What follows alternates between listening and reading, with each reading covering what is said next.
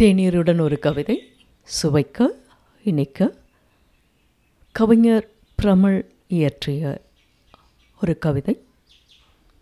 வண்ணத்து பூச்சியும் கடலும் சமுத்திரக்கரையின் பூந்தோட்டத்து மலர்களிலே தேன் குடிக்க அலைந்தது ஒரு வண்ணத்து பூச்சி.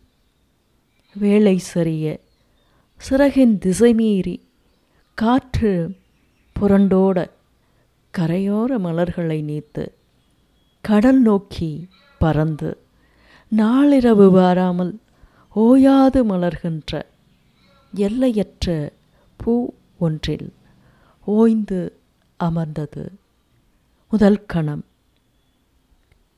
உவர்த்த சமுத்திரம் தேனாய் இணைக்கிறது.